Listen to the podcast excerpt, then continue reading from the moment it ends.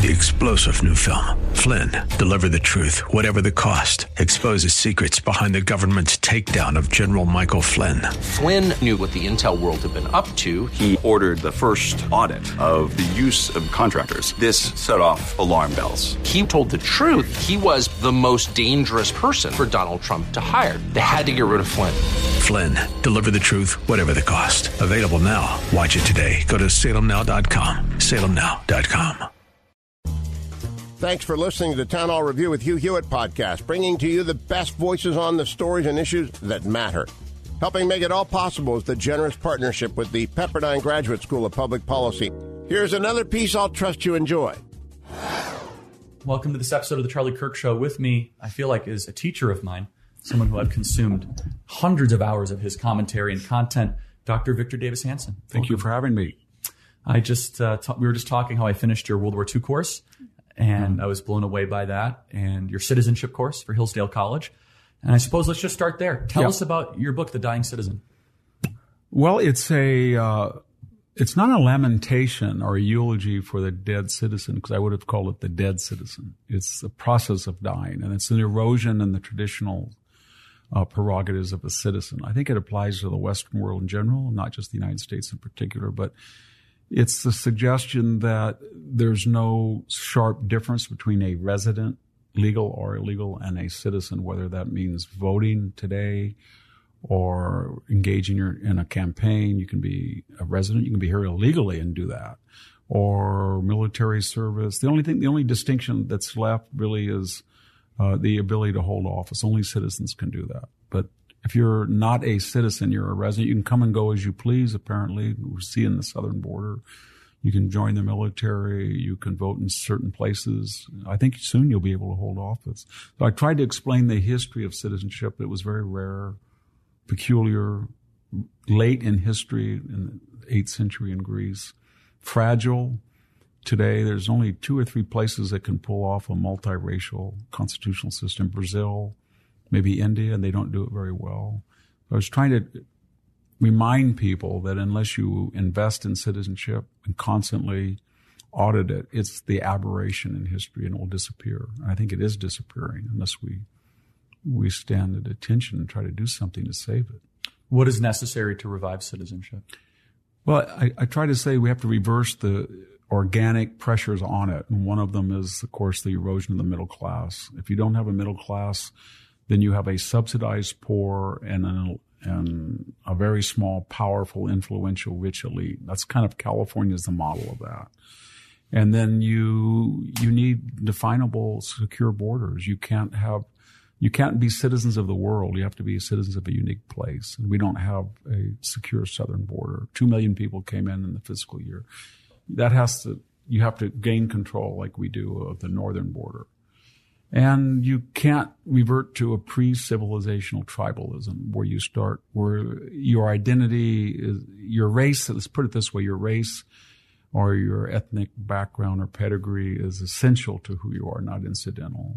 And then the elites on the, on the other side, this administrative state of legislative, executive, and judicial powers within a unelected bureaucrat, a James Comey, a Lois Lerner. It's very dangerous, as we've seen, especially. It's growing, especially the media, big government, um, permanent employee fusion, whether we, that's defined by uh, MSNBC, CNN, James Clapper, John Brennan type of, of fusion.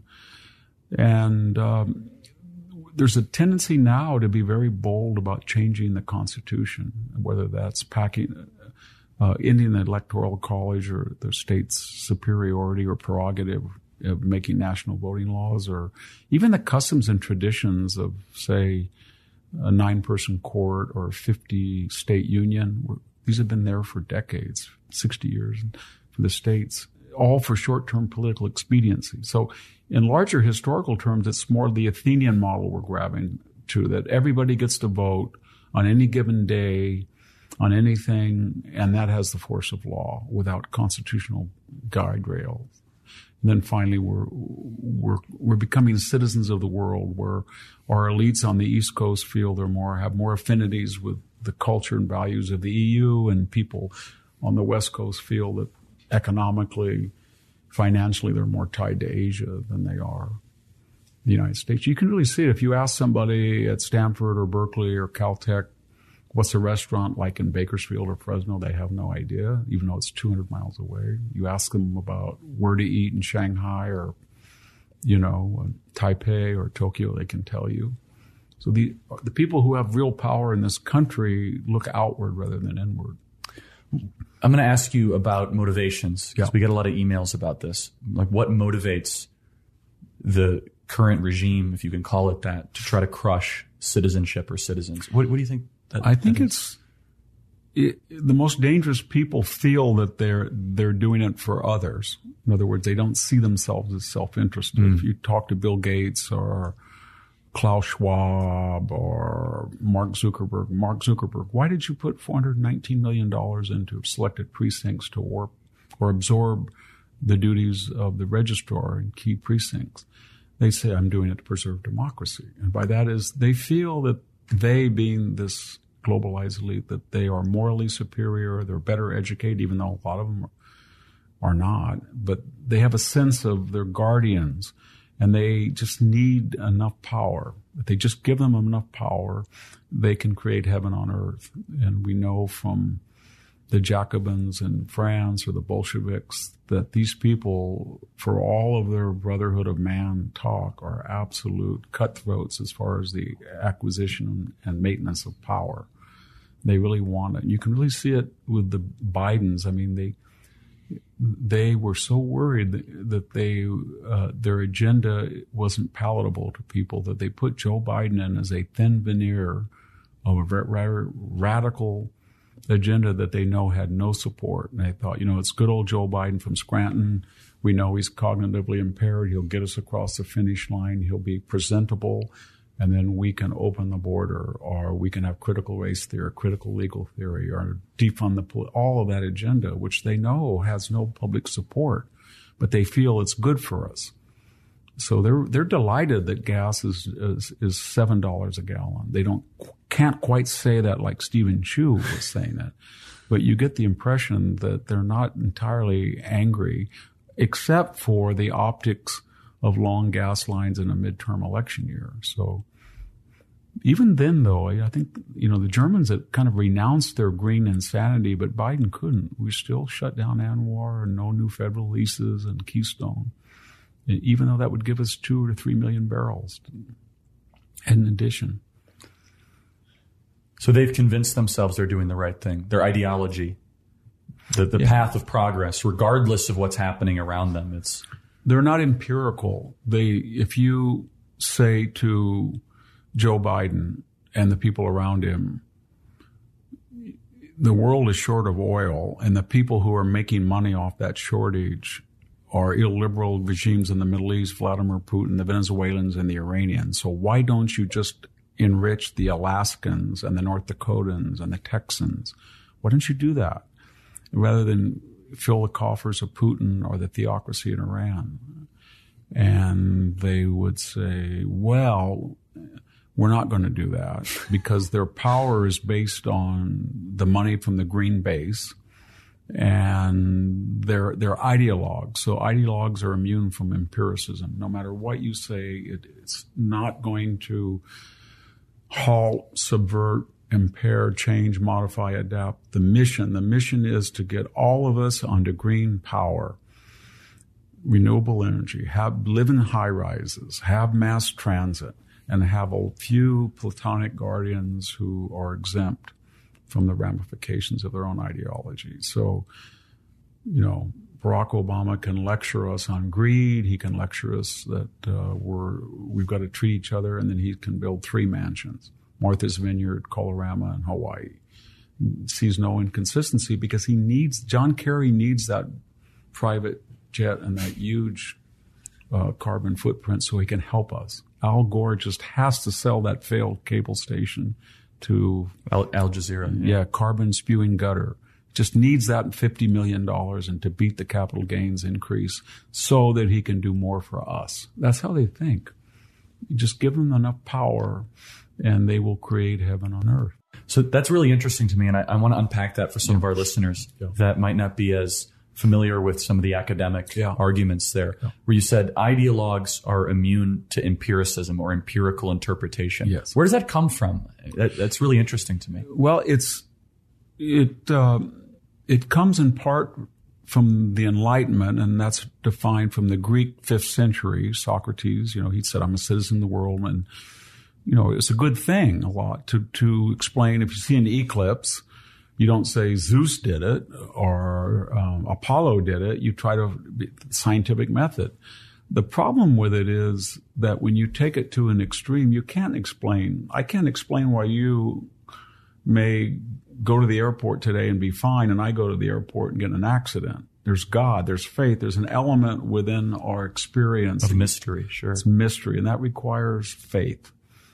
So they don't believe in that. In their arrogance, they think they can explain everything. And so, but there's a natural imprint in our soul to want to believe in something that's transcendent. So what they do, since they've ruled out God or religion, they have that religious natural zeal and they worship reason. I mean, in the French Revolution, they had a God, you know, the God reason, ratio, and they had a statue of him. They renamed the days of the week. They renamed uh, the 10 day calendar, yeah. Yeah, everything. So that's what the green woke movement is. These people are zealots. They feel we are so rational that we can tell you that if you listen to us and you, we will get racial relations so they're perfect. If you just allow us to tell you how to drive and where to live and, but caveat, for us to do all that and sacrifice on your behalf, we need certain exemptions. That's really interesting, and I would think somewhat confusing to our audience because they say, okay, if they believe they're rooted in hyper reason, then how do they explain that men can become pregnant and I can't define what a woman is? Like, does that make sense? It just seems so inconsistent. If that's Well, it's it's the distinction is to remember that they say they believe Okay. in reason, That's- but that's like important. all humans, they have religious propensities. The only problem is the irony is that say a devout Christian realizes that brain surgery will remove the tumor, not necessarily faith healing, and they go to a but the if they're a Christian brain surgeon, they cannot tell the person, uh, well, when you get in the ambulance, I don't know why it ran out of gas and you died. They they leave that element of mystery, but not these people. Their religion is this enlightened, this sense of enlightenment. They can explain everything, and when they can't explain everything, it doesn't matter to them. So you have the nominee to the Supreme Court, and she says that there are three genders. Well, that's a faith-based uh, analysis. There's something, an ancient idea of gender dysphoria, where a person is in the wrong biological body, and we've had names for it: transsexuals, transvestism. The idea you want to wear clothes of the opposite, and that's been dealt with with medicine for 2,500 years. But this new idea that you can construct your gender and be any gender you wish to be or you think you must be, that's not biologically proven. So we have this Supreme Court nominee and says, well, I'm not a biologist, as if uh she can't explain it because it's inexplicable. It's a faith-based statement. She needs to say, what she needed to say if she was intellectually honest is, I'm not a biologist who could explain it because a, a disinterested biologist would say that there is a biological male and female, and there's a small category that have neurological uh, incompatibility with their, but that's very small. But what she's really saying is, I need a minister of transgendered faith, and they could come in here and tell you why you must believe this to save your soul. It's a lot about saving souls because it reminds me so often. I've used that metaphor before of the medieval penance. That if you were a sinner, say in 1500 or 1400, or right before the Reformation, sure.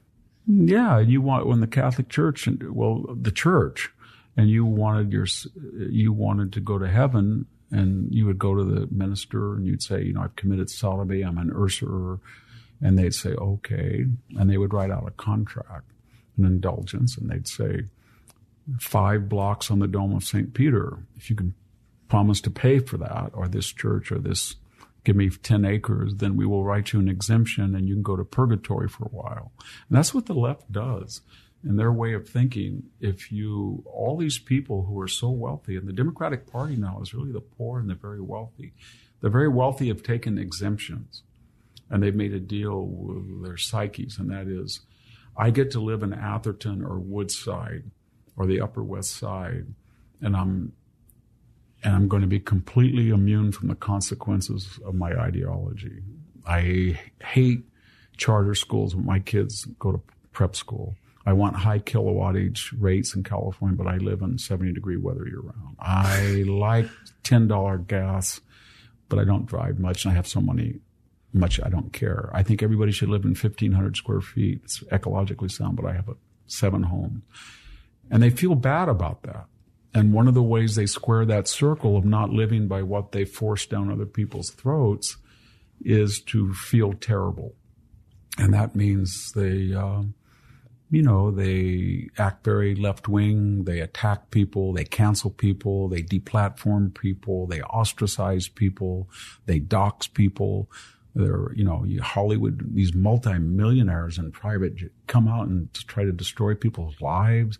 And that, then they say to the poor and the middle class, see, I'm on your side. I'm really more militant than you. I will, you know, I'll fight the culture wars for you. And then they, after five o'clock, they retreat back. It's very typical of history when that, when you see that. So, for, so using an analysis of history, I'm curious. You mentioned the French Revolution there have has there been times ever in history where a very wealthy society decides to embrace this kind of woke ideology, something similar to wokeism. Yes. Does that make sense? Like, no, is this no, a Jacobins? What I mean, there was a there was a legitimate reason to get rid of the Bourbons. They were and they looked. There were a lot of moderate people, and they looked at the British system, and they said you, you can have a monarchy compatible with a constitutional republic, and that was eminently possible in 1787, And then you had these cycles of revolution where today's revolutionary would be tomorrow's sellout.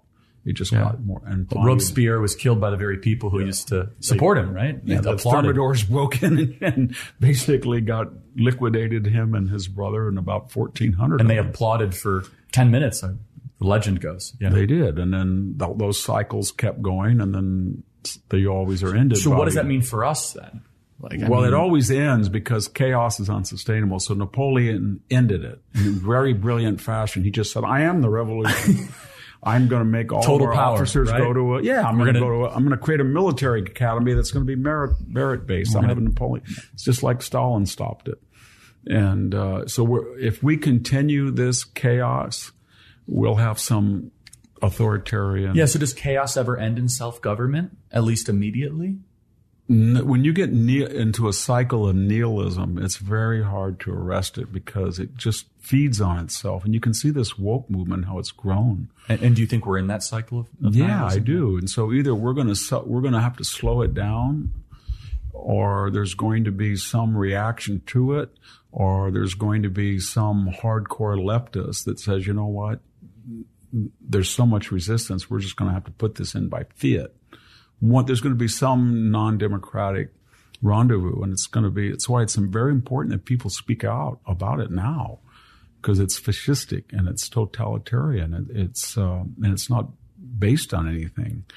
I mean, think about how mad this descent into madness where we don't want to pump oil here, but we, as I said, we beg Putin or the Saudis to do it, or we make fun of the D, the border patrol agents and say they whip innocent people, but suddenly now we're paranoid that people are going to come across in the midterm, so we're going to ask for border patrol volunteers. That's that's what they're doing now. Uh, Gavin Newsom's got seventh largest reserves of gas and oil in the United States in California and we're the second largest consumer of gasoline. And he won't tap it, but he's going to now give every Californian four hundred dollars to put in, uh, in a rebate. Yes, eleven billion dollars. So basically, it's saying we hate your dirty fuel. We don't like it. We won't we don't want it. We won't pump it. We won't have anything to do. But you stupid idiots vote still and you need your gas. So we're going to give you some money to buy your stupid dirty filthy fuel that we don't want. so like. we can stay in political power. Yes that's what it is.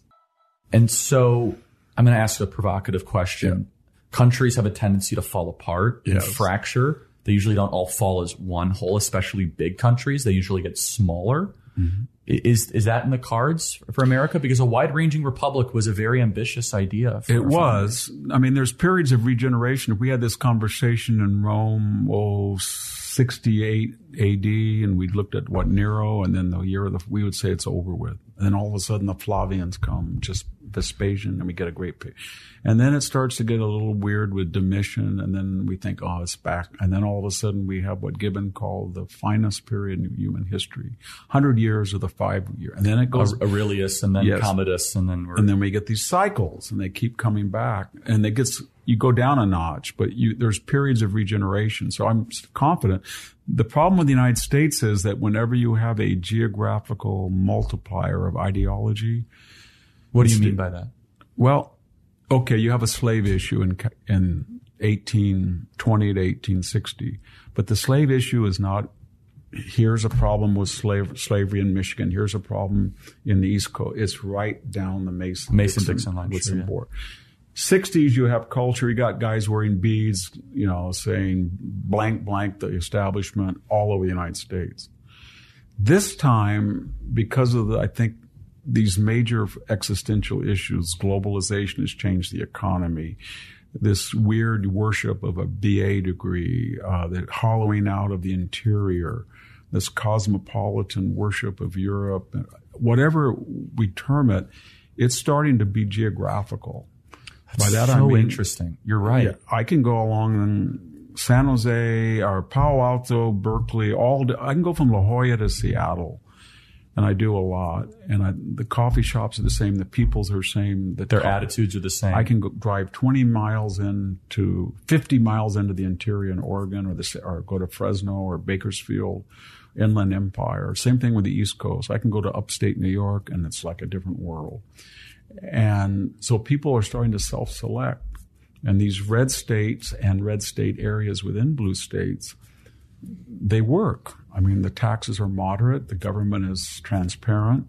People don't stand for, you know, these sex education. We see it, this revolt in in Florida. We we have it works. It's, it's it's the United States. People are not racist. There's integration. There's intermarriage. There's assimilation. There's not identity politics, and it's starting to be enclaves of resistance. And it's half the country, and the other half, the blue half, they despise those places. They say, well, they work, but they don't have our cuisine. They don't have our taste. They don't have our magazine. There's no architectural digest. Do they really talk that way? I, mean, I don't spend a lot yeah, of time. Around. Yeah, they do. They, I mean, you're in Palo Alto all the time. I just, I, I've had a schizophrenic existence my whole life because I went to school on the California coast and then I live on a farm and I never moved to Stanford when I, I, I went there as a professor or fellow at the Hoover Institution. So I see it, I hear it all day.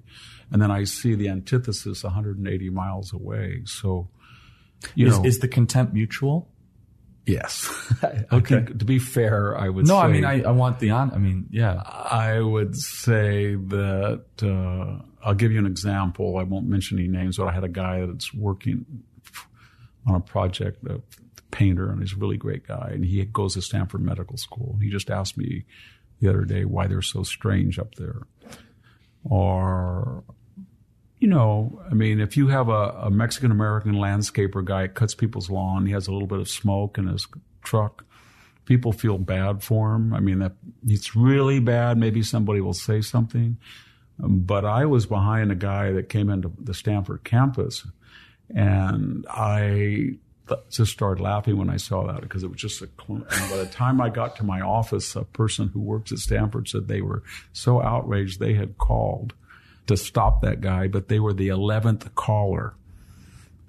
That Karen mentality. So it's just very different. That if you screw with heaven on earth, these people as angels will they'll attack you, and uh, so I, I think they're most you know, I think they're most afraid that their system doesn't mean anything anymore. That a guy with a bachelor's degree from Harvard or Stanford, there's no evidence that they know anymore. There's evidence they took test score, but that's leaving. Yeah, it doesn't have the currency it used to at yeah, all. No, they don't have the, but they don't have the. Uh, I teach at Hillsdale, and I, I'm on the Stanford campus, and I was a visiting professor there, as in classical languages in the 90s.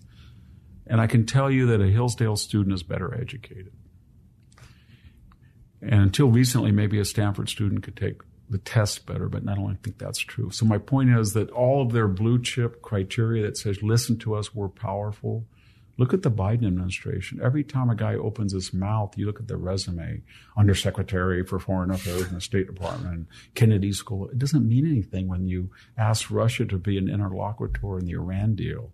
Anybody in his right mind knows that you wouldn't do that. Or when you leave, you know, $80 billion dollars of equipment in Afghanistan, $300 million of remodeling the Bagram Air Force Base. Anybody knows that. You talk to anybody where I live who's a cook or a plumber or an electrician, they'd say, do not leave a billion dollar embassy in Afghanistan. Or as one person said to me, hey, Victor, I got to ask you a question. I was in Home Depot the other day and he said, now we're going to give the Ukrainians $12 billion in military aid. I said, yes, that's the idea. Well, why don't we just call them Taliban up and say, we gave you 85. Could you give us 40? Let us buy I must have 100 emails that say Yeah, exactly yeah. that. Why don't they give it to them? and you think, wow, this guy is Albert Einstein, but apparently there's no Albert Einsteins in the Biden administration or General Milley or the rest of them. So I think the limitations of our elite are pretty transparent. We owe $30 trillion in debt. We're running a $2 trillion uh, annual deficits. We have zero interest rates with about an 8 to 9% annual inflation rate. And somebody did that. And they, they weren't Joe Mendoza, you know, who pumps out cesspools in Fresno County. He doesn't do that. He does a good job for what he, his task is. And these guys screwed up. And yet they all have the best credentials. They have the most blue chip degrees. So that was kind of what the Trump thing was all about. I mean, he had degrees, but he basically said, I build stuff. You guys have never built anything. You can't build anything. And that caught on to people. And they said, well, you don't have the right protocol. You're not situated in the right landscape or you don't have the right parlance. And, and he, he didn't. So that kind of was like that commercial, the Apple, uh, you're too young probably, but 2004, you're, a woman ran in and she threw a hammer through a screen right during the Super Bowl. I remember hearing and this, And all yeah. of a sudden, it was George Orwell, kind of Big Brother, and that was supposed to liberate you to Apple. But it was a really great commercial, and that's what Trump sort of did. He threw this ball and it shattered the glass, and all of a sudden, people said, "This podcast, why do we have to?" Wait and wait and see if PBS has us on. David Brooks will talk to us who cares if your book is interview, is reviewed or not in the National Review when you get a podcast that has Joe Rogan has got That's ten right. times more influence, or who cares if you got an engineering degree from MIT when you can be a brilliant coder and get hired anyway. So everything that is good that all of the criteria and the cattle brands are up for discussion. Well, it's it's good. It's so interesting that the credentialocracy is kind of less relevant than ever. But I suppose what you're articulating though is that that's a source of a lot of the kind of resentment and is. antagonism, antagonism in these centers. Yeah, it is. I mean, they ha- they have a. They're trying to say that there's a hierarchy, and we paid our dues. We went to right right prep schools. We live in the right zip code. We made the right marriages. We're right enlightened. We go to the right restaurants, and you just can't come in here and think you can run things. Now, Joe Biden may be. You know, senile, but he is good old Joe Biden. He was a senator. He was a vice president. Look at the resume. Yeah, look at the resume. And so that's what a lot of it, you can see why they fixate on certain people that become iconic objects of hatred. Why did they hate Donald Trump? But if you look at his record, it, it, I know he was very different on immigration and optional military in China, but a lot of it was tr- doctrinaire republicanism. But the never Trumpers just had a passionate hatred of him. It was his hair, it was his accent, it was his mannerism.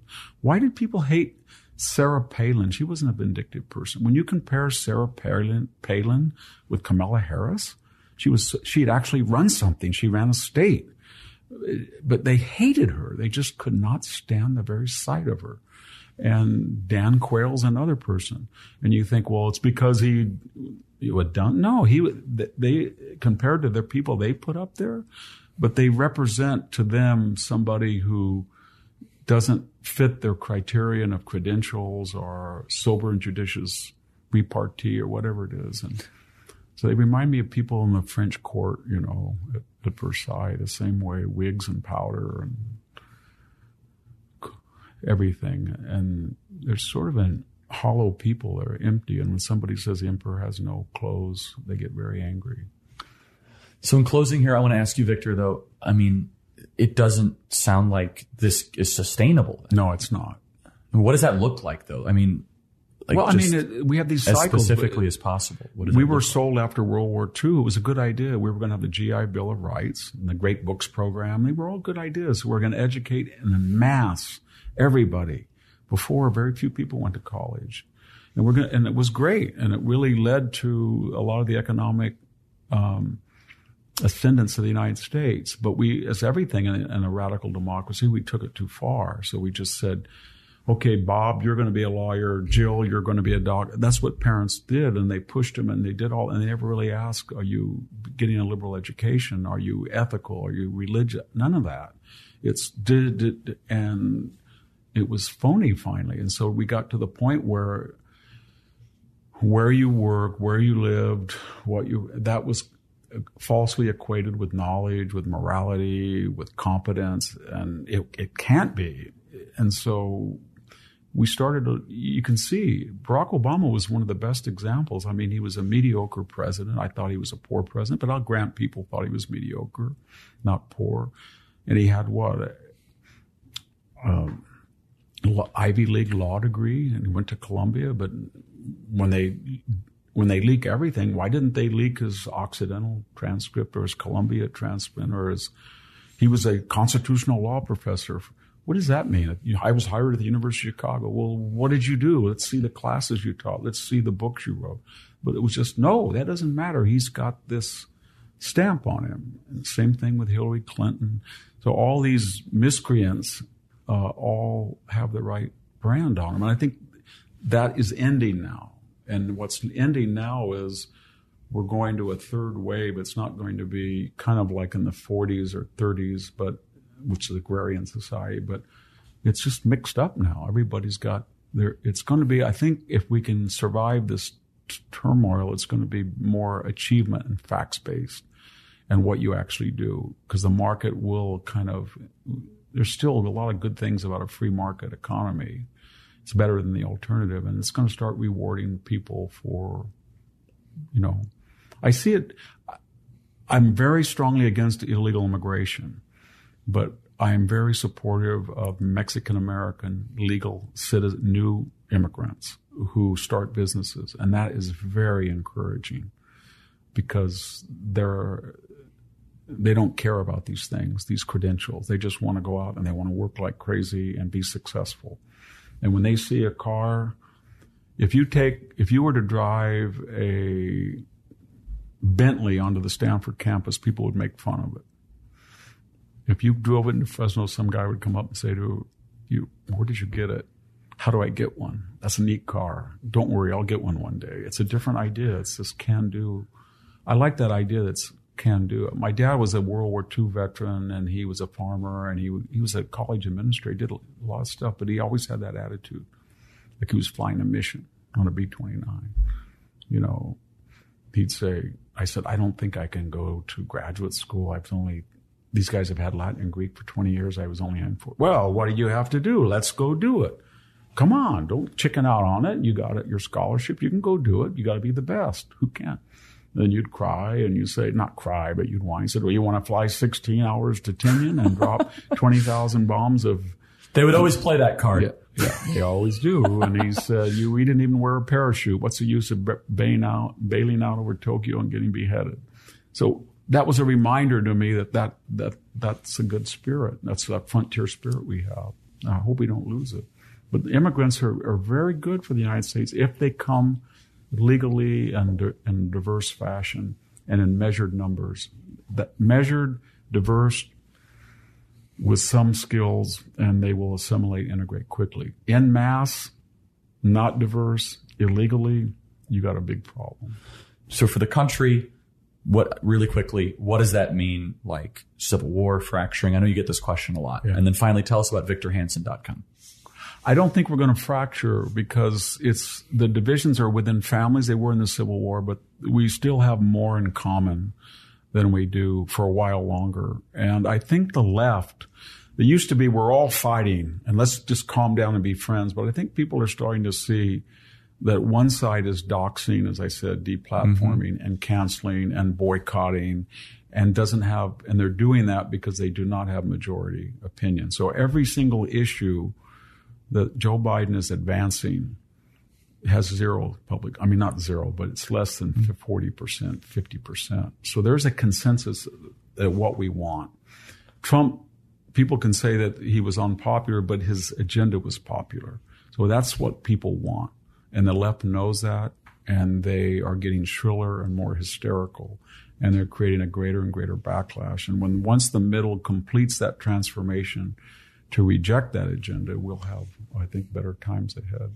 VictorHanson.com. Everyone become a subscriber or an ultra supporter. Yes. I'm an ultra supporter. Check it out. And also the Victor Davis Hanson podcast.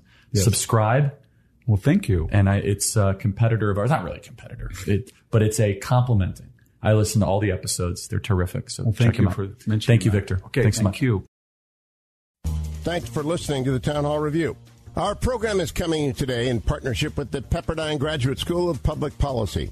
It's America's most unique graduate leadership programs offered on Pepperdine's breathtaking campus in Malibu, California. Learn more at publicpolicy.pepperdine.edu. If you're enjoying the podcast, please tell a friend to go to Town Hall Review and sign up as well today. Three star general Michael J. Flynn, head of the Pentagon Intelligence Agency, knew all the government's dirty secrets. He was one of the most respected generals in the military. Flynn knew what the intel world had been up to, he understood its funding. He ordered the first audit of the use of contractors. This set off alarm bells. The explosive new documentary, Flynn, Deliver the Truth, Whatever the Cost, uncovers the facts behind this scandal. Flynn told the truth. He was the most dangerous person for Donald Trump to hire. I find out the worst enemy that I'm going to face in my life is right here in America. They took my assessment and they wanted me to change it. And I was like, I'm not changing it. They had to get rid of Flynn with in depth interviews, archival footage, and never before seen personal records of the man behind the headlines. I just felt like I was drowning. Flynn, deliver the truth, whatever the cost. Available now. Watch it today. Go to salemnow.com. Salemnow.com.